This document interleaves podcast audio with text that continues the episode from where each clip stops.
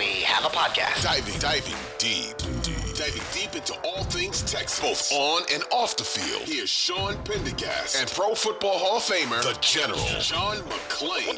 Welcome, welcome to Utopia. Hey everybody, welcome in to Utopia Football Podcast. This is week 16. I can't believe it's week 16 of the NFL season, and the Texans are very much alive in the hunt for a playoff spot. Lots of storylines to get into on the heels of the big win in Tennessee last week, leading into Cleveland this weekend. And uh, to break it all down, I am Sean Pendergast, one half of Payne and Pendergast, Sports Radio 610, joined as always by my good friend, the Hall of Famer, and our senior columnist at sportsradio610.com, the great John McClain. John, how are you? Sean, I'm doing great. It's just hard to believe we're talking Texans and playoffs at this time of the year based on where they were going into the season, three way tie for first place with Indy and Jacksonville. It makes going to work every day so much more fun because you know when they win, it's more fun to talk about, more fun to write about, more fun to pot about. And uh, everybody is so fired up about the Texans. Even if they don't win another game, they've still had a successful season. Yeah, I would say so. They they have now. You know, if these if they if they if we get three more perfor- if we get three Jets game like performances in the last three games, then I am. But then I reserve the right to be overall happy with how the season went. But if they if they're if they're battling and more so, John, if they're without C.J. Stroud, um, look, we still don't know how long he's going to be out for. He could be back this weekend. He could be back uh, in two weeks. We, you know, we don't know. Concussions are weird. Um, so the latest on CJ Stroud is he's still in the concussion protocol. Um, Aaron Wilson had reports that he was still suffering from sensitivity to light. Um, so that doesn't sound. Imagine he goes back to Davis Mills for some reason against uh, the the Cleveland Browns.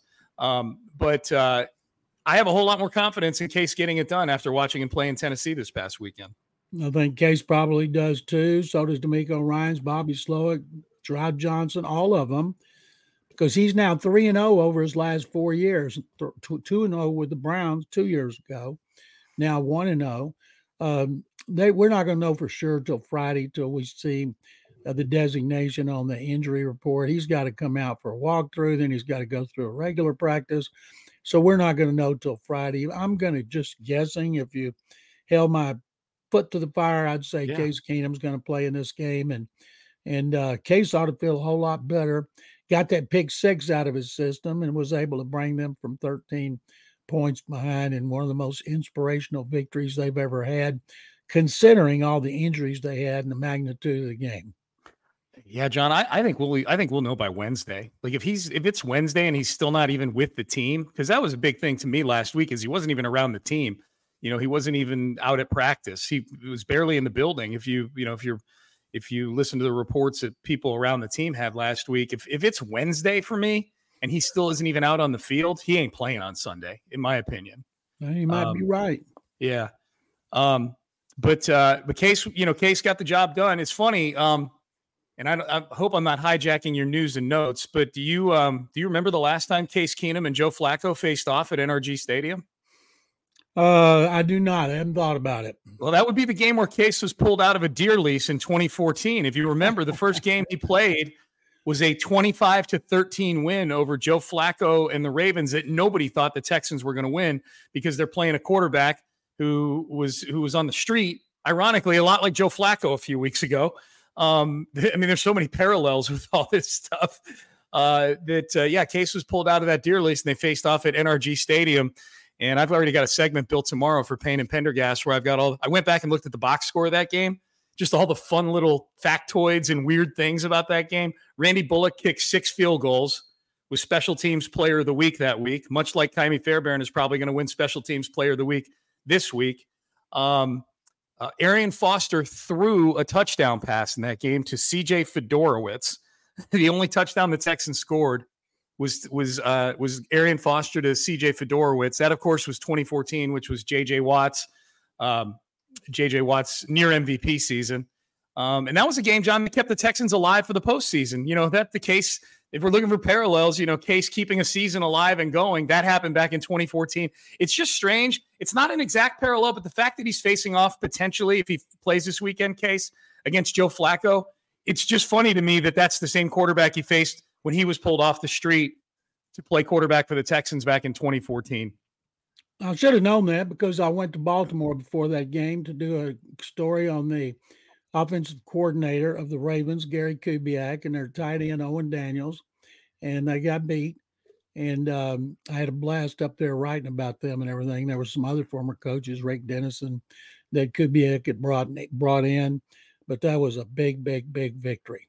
Yeah, huge, and hopefully Case does it again against Joe Flacco on Sunday. All right, uh, so that's that's the big story, uh, John. I guess the other names we'll be looking at on the injury report tomorrow, or looking at practice footage to see who's out there and whatnot.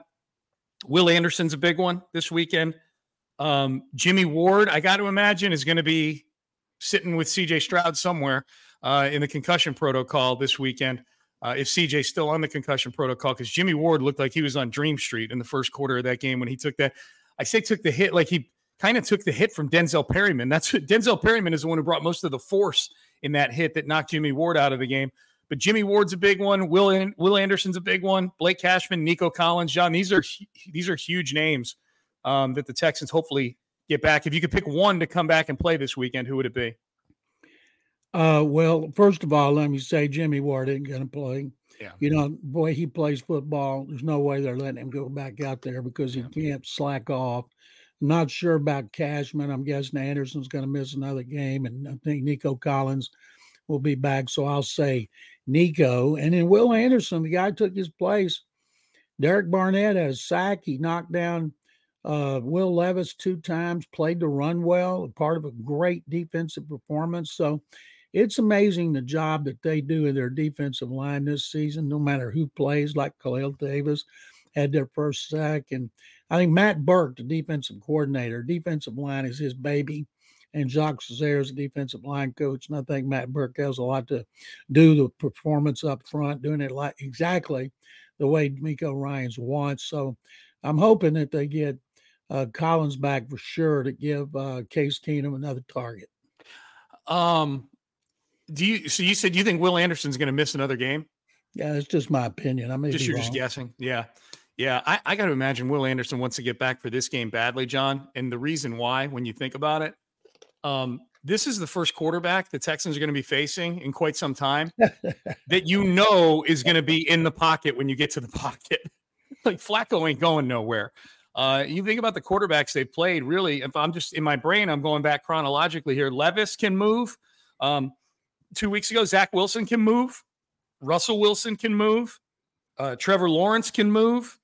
Kyler Murray can move.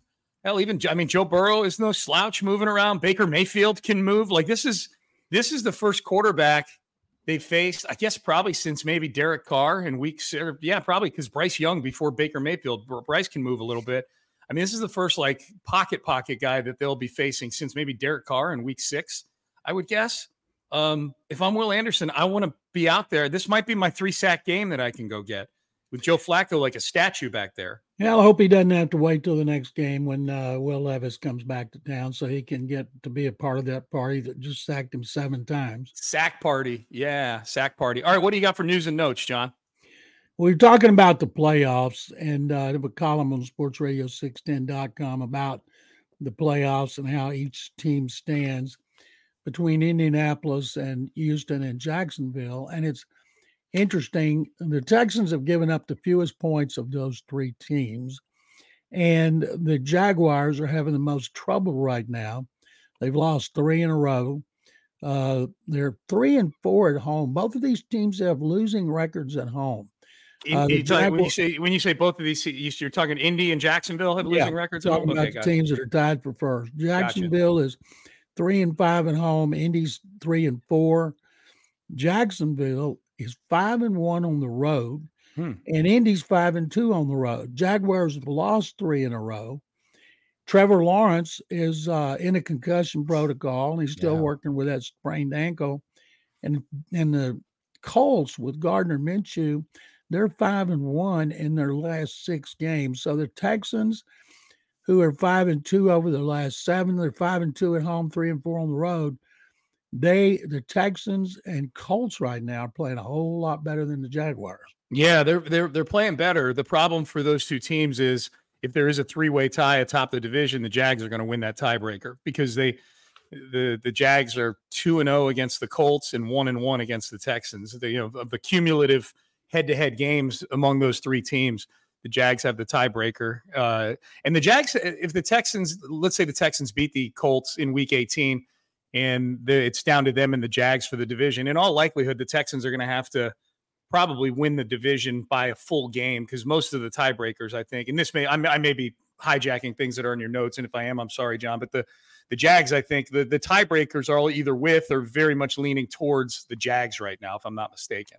If the playoffs started today, the Jags would be division champions. The Colts would be a wild card, and the Texans would be the first team on the outside looking in. And of the remaining schedules, the Texans have the toughest. Their opponents are 22 and 20. Hmm. The uh, uh, Colts opponents are 20 and 22. And the Jaguars opponents, it's it's amazing how easy their schedule is at this point 14 and 28. Wow. So the Jags play some trashy teams. Although, they, John, they play Tampa Bay this weekend. Um, that, that number, by the that number's kind of skewed because Carolina is one of the two teams. Well, so is Tennessee. Play. So they're yeah. five and nine, two twelve, and then the Bucs are seven and seven. They don't play a team with a winning record. The Texans play two with winning records, and the Colts have one left with a winning record, and that would be the Texans. Yeah. I, you know, they put the Colts play Atlanta this weekend in Atlanta. Atlanta's still playing for something. You know, I think that that that game's going to be tough. Texans lost in Atlanta. They know that firsthand. Um, the big one this weekend is that Tampa Bay Jacksonville game because if the Texans can beat Cleveland, you know, then then then you got Tennessee and Indy the rest of the way. Um, the Texans need the Jags to lose another game if they're going to win the division. Like there's no there's no tie scenario that I feel good about them beating the Jags in a tiebreaker. And I think this is the best chance, especially given the fact there might not be any Trevor Lawrence in this game if he's in the concussion protocol. We've seen quarterbacks come out of concussion protocol inside of a week this season. Derek Carr and Brock Purdy both came back the same week they were put in the protocol. CJ Stroud obviously did not. Um, but Tampa Bay is playing some really, really good football right now. Uh, so that's and it's in Tampa. So that's that's a big one if you're a Texan fan. Same way I was same way, John. We were circling Buffalo and Dallas last week, and we saw how that worked out. Thanks a lot, Cowboys. Thanks for nothing. Um, I'm circling Tampa Bay and Jacksonville this week. If I'm sort of power ranking the games, the non-Texan games on the schedule of, of, in terms of importance for the Texans. Jacksonville at Tampa Bay is a monster, monster game for the Texans in the AFC South this weekend. Texans need the Jaguars and the Colts to lose on the road. Yep. Now, Sean, we all know the Texans have nine of the last 10 games have come down the last 30 seconds, including four with no time left. Texans are 2 2 in those games. But if nine of those games, there's only one that was decided by seven, none by six. So eight games have been decided by five or fewer. Eight. That is amazing. Six by three or fewer. So this team, when DeMeco Ryans talked about, said we're battle tested. They are battle tested. No team has gone through what they have with so many close games. And it's amazing that they're six and three in those nine games. Yeah, I John, I those are those are great stats as far as the margin goes. I, I, I like to look at how much time is left when the game essentially is decided, like the deciding play. You know, like the Kyler Murray fourth down heave. You know, that's incomplete. You know, the Texans have to take a knee, but the game was decided on that play. I know the average for the eight games prior to the Titans win, the win over the Titans was 11 seconds left in the game when the deciding play happened. Obviously, that number has gone down what with the game being decided with zero zero zero left on the clock in Ka'imi Fairbairn in this last one. So it's probably under, I guess now it's 10 seconds or under 10 seconds um, uh, is how much time has been left when the Texans have clinched each of these games. John, did you happen to see the video of Ka'imi Fairbairn's field goal from field level that Drew Dougherty took? I don't know if you saw that. No, I tweeted it out. He he took a he Drew Dougherty, of course, of the Texans. He's down on the field during the game because he's getting content for Texans TV and whatnot. He filmed from his iPhone. It looked like he filmed the the game winning field goal, but he kept the camera on Ka'imi. He didn't follow the ball. He just kept the camera on Ka'imi kicking the field goal, and it was so funny. Ka'imi kicks it, watches it, turns, just starts slowly walking back towards the bench, takes his helmet off and just drops it and starts kind of walking like this, like almost like a hitter who just hit a walk off, tossing their helmet off kind of thing. It was so cool. It was it was really that was that that was a fun game for for a game that was. If you told me a game was 1916 as a final score, I'd be like, okay, well that sounds kind of ugly. And the game was ugly at times, but that that game had a lot of action in it. The, the, the each team had the ball twice a piece in the final three minutes of the game. Like it, like the Texans scored to tie it up with three minutes and three seconds left. Each team got the ball twice after that in the final three minutes of regulation. That's crazy to me another thing about Fairbairn's field goal, it made mm-hmm. it, it would have gone in from 64 yards. It went up on the net. Yeah. I mean, he just boomed it. And I thought it was very good. DeMeco Ryans was asked why he didn't run more plays. And he said because he knew they were in within his range and he didn't want to take a chance on a hold or or a false start or something like that. And he turned out to be exactly right. That was the first time they've won a road game in overtime since September of 2018 at Indy, which started a nine game winning streak. And they had seven sacks, two and a half by Jonathan Greenard, giving him 12 for the season. And that is sec- tied for second most in team history behind eight in Jacksonville in 2016, a victory over Jacksonville. And then their 12 tackles for loss, it seemed like every one of them was Derrick Henry. I mean, that guy, he just got smothered. That was the second most. So they had 15 in 2009 against Seattle. Oh God, I don't even remember that one. Usually, I'm pretty good at recall on stuff like this. I have no recall of that Seattle game in 2009. That's um, all the general news and notes. Well, John, I, will can I add one here? Uh, sure. Uh, a Pender news and notes uh, for the Derrick Henry, uh, the Derrick Henry stat right there, the Derrick Henry talk. Um, I saw, I think the Texans tweeted this out actually that it was the first time in history, in the history of the NFL, that a player touched the ball 20 or more times and gained 15 or fewer yards from scrimmage in a game. It's never 10. happened before. It's never happened. It's crazy. Great defense. Two weeks from now, I'm guessing he's not going to want any part of this defense after what he went through, especially knowing his career in Nashville could be over.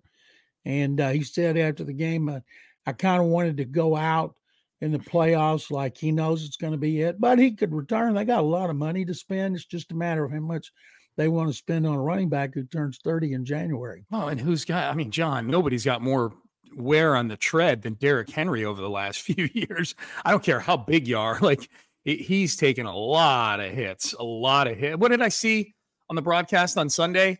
50% of his 50, 50% of his carries this season, he's been hitting the backfield because our offensive crazy. line is awful. It's trash. Boy, that Skoronski pick looks po- positively Kenyon Green esque right now at left guard. Khalil uh, just made him look terrible. Oh, yeah, just yeah, really, really destroyed him.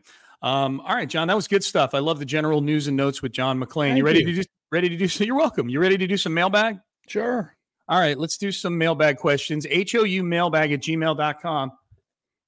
HOU mailbag at gmail.com is how you get in touch with us. We got a few good questions here. We got one right off the top. Christopher's a listener in New Jersey. He says, Love the podcast, guys. Love listening up here in New Jersey. Christopher, thank you for listening. Um, and Christopher's just looking for okay, can someone just net out the playoff scenario for us with three games to go for the Texans? If they win out, are they in? What are the chances of the division? John, I thought you laid the division out pretty well. They're right in the thick of it for the division, but they need the Jags to lose at least another game. I think the thing you need to know about the playoffs for the Texans, let's just talk playoffs is that I think two things. One, one is in, just in general. The other is about the game this weekend. If they win their last three games, they're in the playoffs. Period. They, because one of those games is against Indianapolis, and by definition, if you win, if you go three and zero oh down the stretch, one of those wins is going to knock Indianapolis down to ten and seven. You're going to be eleven and six. They've got the tiebreaker right now over Buffalo, who's an eight and six team um, the tiebreaker. They got the better conference record. If they win out, they're going to have, you know, their, their conference record is only going to improve if they win the rest of their games. So I think that's the big thing that with three weeks left in the season, the Texans and put the Texans have put themselves in a position where if they if they win each of these games, they're going to be in the postseason. That's number one. Number two, as far as this game goes this weekend, John, obviously if they win, it's big. You know, you're you're now tied with Cleveland at nine and six, and you have the head to head tiebreaker over them. But if the Texans lose this game, Cleveland will be a team that they can't catch. You know, if they lose this game this weekend, they'll be eight and seven. Cleveland will be 10 and five. There's two games left in the season, but even if they both finish 10 and 7, Cleveland's going to have the tiebreaker over them by virtue of beating them at NRG Stadium. So for the Texans, there's really four pathways into the playoffs winning the division or any of the three wild card spots. If you lose to Cleveland this weekend, then essentially, let's pretend these are the three wild card spots. Essentially, you're taking this wild card spot and it goes, it's frozen. You can't get it because you can't catch Cleveland.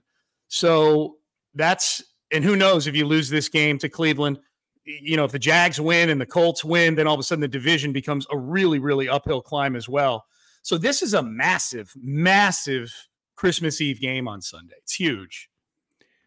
I can't see Indianapolis at five and one in the last six with a good running game and Gardner Minshew playing very well. If Anthony Richardson had been their quarterback all year, they wouldn't be in this situation. Yep. He was too up and down, had too much to learn after only 13 starts at Florida. But they play at Atlanta, then they host Las Vegas.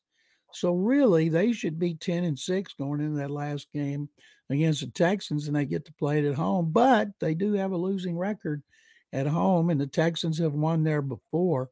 It's just amazing, Sean, the way this is all playing out. And who would have thunk? Certainly not us. I've had people tell me, oh, I predicted before the season they were going to be in a playoff contention. I said, yeah, show me where you predicted it. Yeah, right. Because I don't know anybody that did. I did a thing with the Boy Scouts of America, a, an annual breakfast fundraiser in which I interviewed Cal and Hannah McNair. And a guy came up to me for beforehand. He asked me how many wins I thought the Texans would get. And I said, Oh, I think they're going to go six and 11. He said, I think they can win nine or 10 games. He said, I think they got a chance to make the playoffs. And I said, Well, I said, with all due respect, I disagree with you. But if you're right, find a way to get back in touch with me. Mm-hmm. And I'll go on my show and my podcast and tweet, You are a genius who predicted it before the season. Mm-hmm. And has he come back to you yet, John, or is he waiting to kind of no, see? No, you better wait because there's, you know, he's got to have nine or 10. Okay. I think he's looking yeah, for, for nine was wondering if he just kind of setting things up and making sure, like, hey, I know I haven't, I know we haven't gotten there yet, but just in case, here I am. Here's my name. The only and, way uh, he's going to be able to get in touch with me because I don't put my email out there on my columns like I did with the Chronicle. Oh, gotcha. Is uh, he'd have to send me a DM. Gotcha, gotcha. And and, and he's going to have to. Uh, that's going to get mixed in with all those lovely ladies who are DMing you all the time on social media. it's going to get it's going to get mixed in. Um, so yeah, so I guess in response to Christopher, yeah, like they win, they win their last three games. They're in the postseason. Just win, have, baby. Just win, baby. Yeah, still have a decent shot at the division. This Cleveland game is massive. The Indy game is massive in Week 18. That's what you need to know. And the Kadarius Toney offside is. Uh, we all laugh at Patrick Mahomes and him complaining about the call and everything. That that call screwed a lot of teams in the AFC by allowing the Buffalo Bills to keep hanging around this playoff race. Because I'll be honest, they're the best of all these. I'll include Cleveland in here. Of all the wild card and teams and wild card contenders right now, um, the Bills are the best of all those teams. They're the team nobody wants to play. Absolutely, absolutely. All right, let's keep it moving with the mailbag here. Um, Jr. and Spicewood, who has become a frequent emailer to the uh, to the Utopia podcast, love the show. I'm so glad DeMeco listened to the Utopia podcast mailbag last week when I said he should play Case over Mills. We did get some people emailing about that. It's funny. Um, I think if CJ doesn't clear protocol early this week, he should play Case against the Browns. Couple of questions. Does Case does playing Case this week mean we have seen the last of Davis Mills? Do you think he'll be traded or released in the offseason? John, what do you think? What say you about the future of Davis Mills? No way he's going to be released. And I don't see them trading him because what could they get? Their quarterback situation is better than almost every team in the league. They got three guys who started multiple, two backups who started multiple seasons and have won games. Mm-hmm. I was mm-hmm. stunned. They started Case over Mills. Mills won in Nashville last year. He threw for 301 yards, three touchdowns with a 128 rating against the Titans his rookie year. So I was stunned when they did it. DeMeco didn't go into any detail, just said we thought it gave us the best chance to win. But from what I understand, Casey looked really good in practice. Plus the fact he played in big games and authored yeah. the Minnesota Miracle and uh, and some other comebacks. And even though he hadn't played, started two games the previous four years, they were confident in him, and it turned out like most DeMeco decisions, it worked out. Yeah, it worked out. And I too think that if if Davis had a devastating mistake early in a game, early in the game, like Case did with that pick six, I don't know that he bounces back the same way Case did in that game. You know, like I, I don't know. It, maybe it's their demeanor. Maybe it's because Davis is so bland. Um, but for whatever reason, like I just look at their personalities, and it feels like Case's Case seems to be a little less deer in the headlights than Davis Mills. Like his ability to bounce back after making a big mistake, and maybe Davis doesn't even make that mistake in the first place. You know, I'm kind of lauding Case while talking about how he made an error that almost cost him the game. And he may um, not have made that. He just took the blame for it. Wouldn't surprise me if it wasn't Ogunbowale. Yeah, yeah, he he did take the blame for it multiple yeah, times. What good quarterbacks yeah. do. Absolutely, absolutely. Um, uh, J, JR's other question is um, least likely to happen again. Texans wearing Letterman jackets to an away game, or Titans wearing Oiler throwbacks against the Houston Texans. Well, they'll wear them again next year, and I think we'll never see those leather jackets anytime or any place. That should be a collector's item. Uh, yeah, John. If they won that game wearing those Letterman jackets, it would have been the most popular item in the team store. Yeah, they um, got their ass whooped. They did, and so now they're poisoned. Now they're just a laughing stock. Now they're used for uh, to line bird cages and things like that.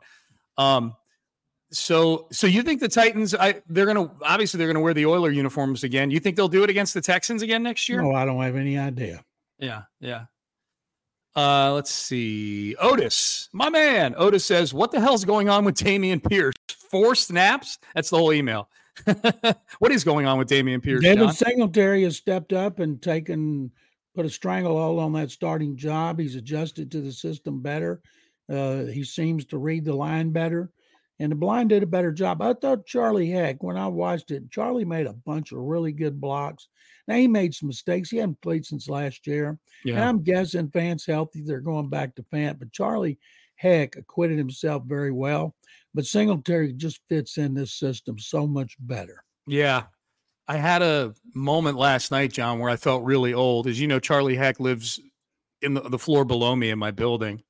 And I was with my son Sammy. Amy and I took Sammy out to dinner for Christmas last night because he's heading up to Chicago to see his mom.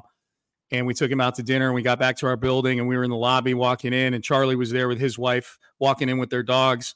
And I stopped and I introduced Sammy to Charlie and I said this is my son Sammy Charlie. And I looked at uh, Charlie and I said Sammy I went to school with Charlie's with Charlie's dad I'm like man I feel super old right now that really hammered home to me like here's my son and here's Charlie and oh yeah that's right I went to school with Charlie's dad yeah it was, it was uh, Chiefs Andy offensive line coach. He, and a hell of an offensive lineman back in the yes, day. Yes, he was. Yep.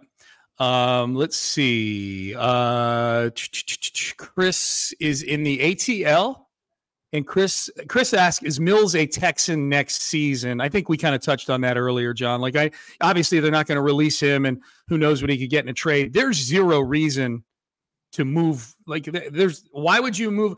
as you just said, John, they've got the deepest quarterback room in the NFL. Why would you move off of that if it's still A, cheap, and B, you got three guys that aren't making a squawk about anything playing time wise? And they don't make much money. And yeah. so I think it's a good situation because in this day and age, you better, if you got to have a second one.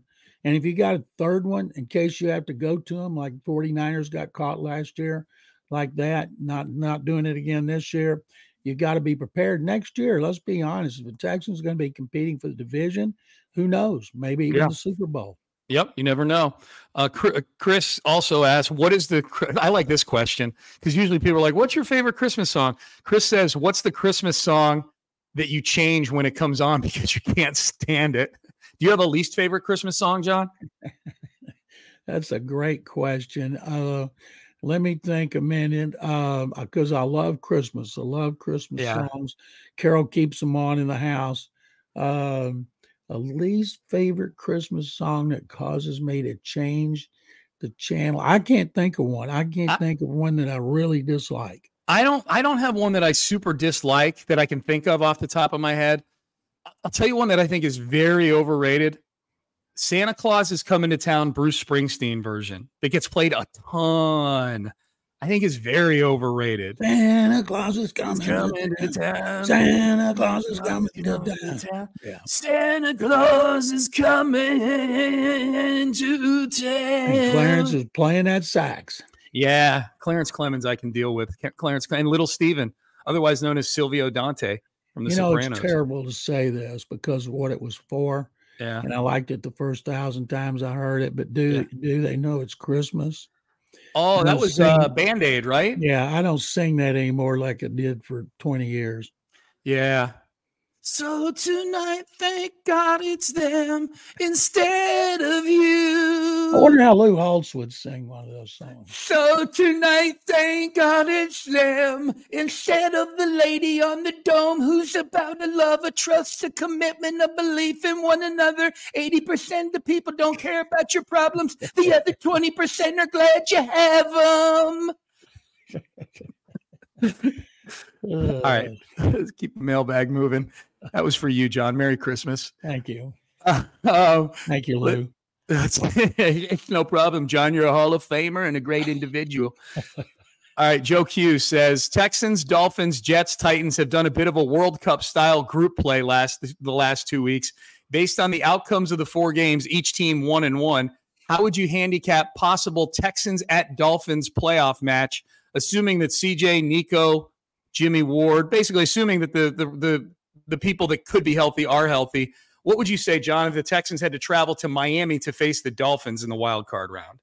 Well, of course, Miami would be heavily favored. Uh, they got a good look at each other during uh, joint practices and Oh, yeah. preseason. I'd love to see Derek Stingley Jr. trying to keep up with Tyreek Hill and uh, Steven Nelson and Jaylen Waddle. They've got who who used to be Devin A. Chain, now is Devon A. Chan, Yeah. a rookie who's had a lot of injuries, but man, he's so good. Raheem Mostert has 19 or 20 touchdowns. It would be offense versus offense, and and uh, Texans, boy, they they had trouble covering deep. That's for sure. But I think it'd be an offensive oriented game, very exciting. Take the over. Yeah, I think take the over as well. Along those lines, Joe Q has a trivia question related. Which are the only two AFC teams to not reach the AFC title game since the Texans entered the NFL in 2002? Well, let's see. 2002. I'm saying the uh, Texans. I know are one of them, Yeah. and the Browns. Uh, no. Oh, yeah. The Brown. Okay. Which are the only two AFC Browns teams not to the reach? the- championship game. They did under uh, uh, in the since the Texans came in business. Yeah, no, yeah, okay, Joe Q, you you got to do better on your trivia. The Browns have not made the AFC title game since the Texans. He says the answer is the Texans and the Dolphins, and the Dolphins have not made the AFC title game. But yeah, neither of the Brown. I know he's listening right now. Joe Q, be better. The Browns have not made the AFC title game since the Texans. Now I can't trust any of your trivia questions, Joe Q. That's unfortunate. Um, yeah, Browns the Dolphins. made it under Bernie Kosar, but they didn't make it. Uh, since they came back, right. they won. They won a playoff game. One with Belichick in Cleveland, and then they won. One was Stefanski in 2020, and then they lost the next round. Beat the right Steelers right so last it's really time. yeah i now that but i and as i'm going through the teams in my head like i think i do think every other team aside from cleveland the texans and the uh and the dolphins have made an afc title game in that time frame uh as i'm going through kind of i'm just i go through the divisions in my in my head here. Um i think everybody else has made at least one. Uh, all right, let's get a couple more of these in, John. This is just more of a commentary than it is a question in the email. Our friend Dave in Round Rock says, "Here's the updated AFC South standings: Jacksonville eight and six, Indianapolis eight and six, Texans eight and six, Tennessee Titans four and eight, Houston Oilers one and one. That's pretty funny. That's a good one. I like that. Uh, speaking of which, Marcus says, "Is it safe to say we never have to worry about Derrick Henry ever, ever again?" I don't think it's safe to say because you know when he comes here in two weeks, he's going to want to come back with a vengeance. But they're they are so bad up front, like Sean mentioned earlier. He's been hitting the backfield on fifty percent of his carries, and I'm sure almost every one of them was in the backfield Sunday. So I feel comfortable, not confident, but comfortable that they're going to have another great game against him. I wrote a column last week about that, considering he had averaged 203.6 yards and 7.1 a carry in previous five games, but their run defense is really good. Mm-hmm. And right now, it's great. They're going to stuff the Browns running game. Cleveland has a lot of problems up front caused because of injuries, just like the Texans. And Flacco is having to get rid of the ball quick. So I think uh, it's going to be, it'll all come down to the quarterbacks Flacco versus Keenum, uh, 38 going on 39 versus 35. And a quarterback who plays well is going to win because I don't think either one of them will run the ball. Yeah, yeah. Well, yeah. Oh man, the Browns are dynamite against the run, just like the Texans are, like you said. Um, uh, John, one more thing. This is a mailbag question from Sean in Upper Kirby. Um, who is the greater Texan backup quarterback cult hero? I put up this poll the other day. TJ Yates. Yates, you take Yates over Keenum, Absolutely. Huh? He won okay. the division. He won a playoff game. Sure you know, Keenum won the poll. He Keenum got. That's I, I all those U of H fans voted. I know, I know. I'm just saying, you're you're you're you're rousing them right now. They, I don't they, know how anybody can make an argument for Case over T.J. Yates. Yeah, I think I, it's you know how you know what it is, John. It's just Case is more Houston than than oh, T.J. Yeah. Yates. You know, the cult hero is a very nebulous kind of term. You, you, people will take it and twist it into what their definition of it is. Um, so I think I put up the poll and I haven't seen the final results, but the three choices I gave were Case Keenum, or TJ Yates, Case Keenum, and then the third one was I can't choose one. I love them both. And about 20% of the people said I love them both. I want to say like 30% said K or said TJ, and like 50 something percent said. You should have put not, P- P.S. No Cougar fans can vote. I, that's what I should have. I should have had some sort of geo tracking on it to keep all the Cougs out of there. Uh, all right, John, what do you got going up on the website the next couple days? I have a column about the playoff race and how DeMeco said he wants the players focused on Cleveland and nobody else. And I said, well, in 2011, when you were playing and you were on your way to your first division title, did you ever look ahead? And he goes, um, I, I don't remember. That's so long ago. That's great. I love DeMeco. He's doing such a great job. And I hear people saying Kevin Stefanski's going to win Coach of the Year and all these other guys. And I'm thinking nobody has done a better job than him, especially considering how far they've come and all the injuries they've had yeah. to overcome. Yeah, I mean, look, I mean, Stefanski's won games with four different quarterbacks. That's pretty admirable. And he's supposed to win this year. Yeah, no, I know, and managing that Deshaun situation is not an easy thing either. I, I, I, I wouldn't have. I'm rooting for DeMeco. I would vote for DeMeco. If Kevin Stefanski got it, I would totally understand. But John, here's the thing: they go head to head this weekend. Yes, they do. You want to win it, win it. The, the, the three guys that really seem to be separating themselves from the pack. Well, four if you count Dan Campbell, who's always been kind of hanging around near the top of the rankings. But right now, the ones that have the most steam, I think, are DeMeco, Stefanski, and Shane Steichen. And Beat it's kind of cool. We got like a little mini round robin going for DeMeco against two of his coach of the year uh, uh, foes right I, now. I think executive of the year could come down to that last game with Chris Ballard and uh. Nick Caserio. Yeah.